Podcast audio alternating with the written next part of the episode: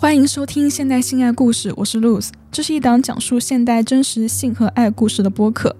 现代性爱故事这一系列的视频都被 YouTube 红标了，产生不了收益。所以，如果你喜欢这档播客，欢迎点击视频下方爱发电的链接，表达你的支持，这将是我更新最大的动力。这一期要分享的故事来自一位生活在台湾的大叔，称呼为林先生。这是我这里第一次收到来自台湾的投稿。关于台湾，我其实了解的不是很多，但是会看一些台湾的电影、电视剧之类的。像最近呢，我就有一个特别喜欢的台湾女演员，就是谢盈萱。一开始是通过《俗女养成记》这部电视剧了解到她，感受到了四十代女演员的魅力。之后呢，又相继看了她演的《四楼的天堂》《孤味》，以及最近最新的一部《造浪者》，都是近几年的作品，我都非常喜欢。能够感受到现在的台湾在影视文化这一方面已经领先大陆太多了，但对于二十年前的台湾或者更早之前的台湾，我只是通过一些电影看过当时台湾的样子，例如杨德昌的《孤岭街少年杀人事件》，一李安的《饮食男女》，推手喜宴，以及侯孝贤的《青梅竹马》，恋恋风尘等等。这些电影形成了我对二十几年前台湾的印象。对于我来说，发生在其他时代背景下的故事是有着非常独特的魅力的。这种魅力是由时代的不同所带来的最根本、最不可变的魅力。那这一期要分享的故事呢，也是在一定程度上受到了当时时代的影响。在二十六年前，也就是一九九七年，大家还记得一九九七年发生了什么大事件吗？首先是有两个著名历史人物邓小平和戴安娜王妃都在一九九七年去世了。同时呢，英国也结束了对香港的统治。其次，在亚洲范围内也爆发了一场世界著名的金融危机。当时首先是泰国经济疲软，泰铢大量贬值。不久，这场风暴就扫过了马来西亚、新加坡、日本和韩国等国家，打破了亚洲经济急速发展的景象。亚洲一些经济大国开始萧条，一些国家的政局也开始混乱。当时在印尼做贸易的林先生也没能躲过这一场金融风暴，因为汇率的波动跌幅高达百分之七十，给林先生的生意造成了严重的资本损失。虽然后续有跟亲友借钱周转，但在努力了三年之后，还是没有撑住严重的负债。最后在两千年，林先生收掉了事业，回到了台湾。在回国之后，林先生和妻子的生活面临着还债的压力，还有两个小孩的教育支出等财务压力，夫妻之间产生了很多摩擦和争吵，使得性生活方面也存在问题，渐渐的就没有了互动。之后，为了还债，林先生一家只好把房子卖掉，在外租房生活。当人有负债时，工作好像也会变得特别的不顺，收入也没有稳定，种种的问题接踵而来。林先生和老婆之间没有了性生活，也没有了沟通，最后两人选择了离婚。在讨论离婚后两个孩子的后续教育及生活问题时，孩子的妈妈认为自己还年轻，才三十多岁，也不想分担之前欠下的债务，所以他选择了放弃一切，过自己的生活。两个孩子也就由林先生抚养，债务也由林先生负责偿还。从此呢，林先生就带着小孩在台北租房生活。为了应对生活各方面的经济压力，林先生从事着两份工作：一个是在朋友开的早餐店工作到中午，会有固定的收入；另一个是林先生熟悉的建筑行业的一份工作，工作时间比较有弹性。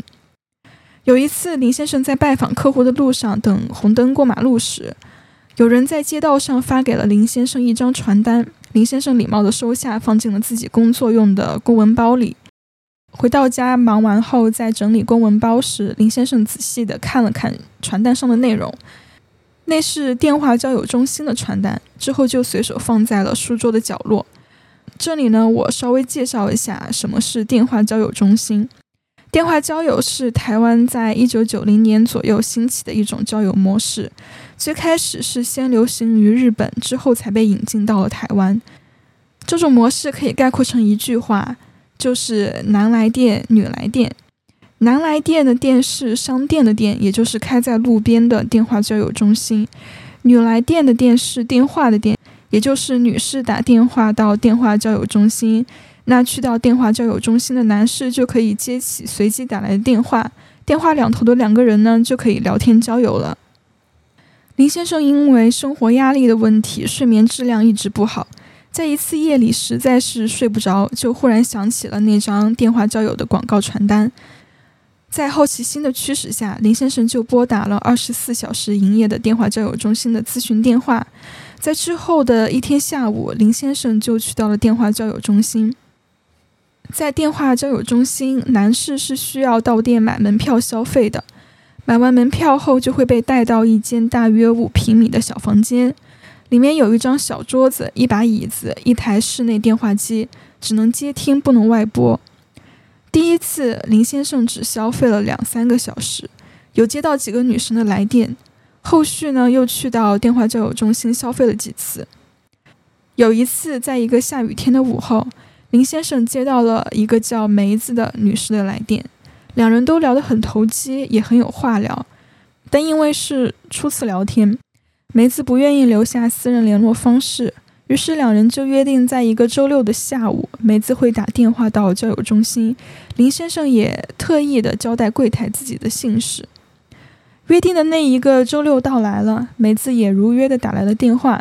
这一次两人聊得也很开心，于是留下了联络方式，决定碰面一同吃一个晚餐。梅子是一个离了婚、自己带三个孩子的母亲，有经营一家自己的书店。生意还不错，林先生和梅子两人还碰巧住在同一个小区里。在几次的出游后，两人也就决定在一起了。因为双方之前都有过婚姻，所以两人在性爱的过程中也都放得很开，非常享受。偶尔呢，林先生的前妻会在假日带小孩出去玩，这时林先生就会邀请梅子到家里来做饭给梅子吃。饭后，两人也是会尽情的享受性爱。无论是六九、指交、口爆，各种能想到的招式无所不是。做爱的场景也不局限在家里或者汽车旅馆，在郊外踏青、四下无人时，两人会在野外的凉亭里做爱；夏天在野外小溪边戏水时，也会在溪畔做爱；看早场电影时，两人会选择坐在最后一排做爱。在林先生开车时，梅子有时会一时兴起趴下为林先生口交，甚至会口交到射精，然后吞下全部的精液。这时梅子会满足地露出微笑。这样的生活模式，两人从2001年开始，大概持续了十年。之后，两人的互动逐渐变少了。2012年的二月份，通讯软件 Line 在台湾上线了，开拓了线上交友的风潮。林先生也搭上了这股线上交友的浪潮。在工作上，林先生在建筑业努力赚到了钱，还完了之前欠下的债务。两个小孩也分别进入了高中和大学。林先生的空闲时间变多了，内心深处的男性荷尔蒙以及好奇心，让林先生也开始尝试通过交友软件去认识新的异性朋友。在这期间，林先生碰到了有各种不同想法的新女性。后来就认识了一位在职场上工作了一段时间的一个女生，叫小雨。两人在线上聊了一段时间后，决定碰面喝个咖啡。碰面后，小雨也直接的表示，因为家人生病，她的收入不够支付医药费，所以想要找一个 Sugar Daddy 来支持她度过这一段时间。小雨提出了林先生能接受的金额，于是两人就此展开了一段不同的性爱旅程。小雨是个文静的女生，在公司里做行政类的工作。在床上，小雨是被动配合的，不像之前梅子的狂野。在与小雨持续了一段关系之后，小雨的脸色变亮丽了许多。之前是因为经济的压力，导致小雨的气色经常看起来非常暗淡。小雨的闺蜜在察觉到小雨的变化后，特别关心小雨是否交到男朋友了。在一次林先生和小雨做爱后，小雨提出她的闺蜜想要认识林先生，并且提出了三 P。当下呢，林先生有点被吓到，小雨就解释道：“因为她的闺蜜很久没有男朋友，没有性爱的滋润，所以想和林先生做爱。”之后呢，林先生也就同意了两人三 P 的请求，在后续的约会中享受到了人生的第一次三 P。小雨的闺蜜叫佳慧。三人在一个月内三 P 了两次，之后佳慧提出要单独和林先生碰面做爱，小雨也同意。佳慧是一个身材娇小的美容师，和林先生两人第一次单独做爱是非常愉悦的。佳慧是敏感体质，在做爱过程中很容易高潮。佳慧最喜欢的互动方式是先六九姿势，然后换到女上位继续享受抽插。佳慧在达到高潮后呢，会趴在林先生的胸膛上睡去，林先生则是会温柔地等待佳慧醒来。在佳慧醒了之后，两人又继续第二次性爱。有时佳慧会在安全期提出无套内射，他说无套比较能享受抽插时摩擦的快感。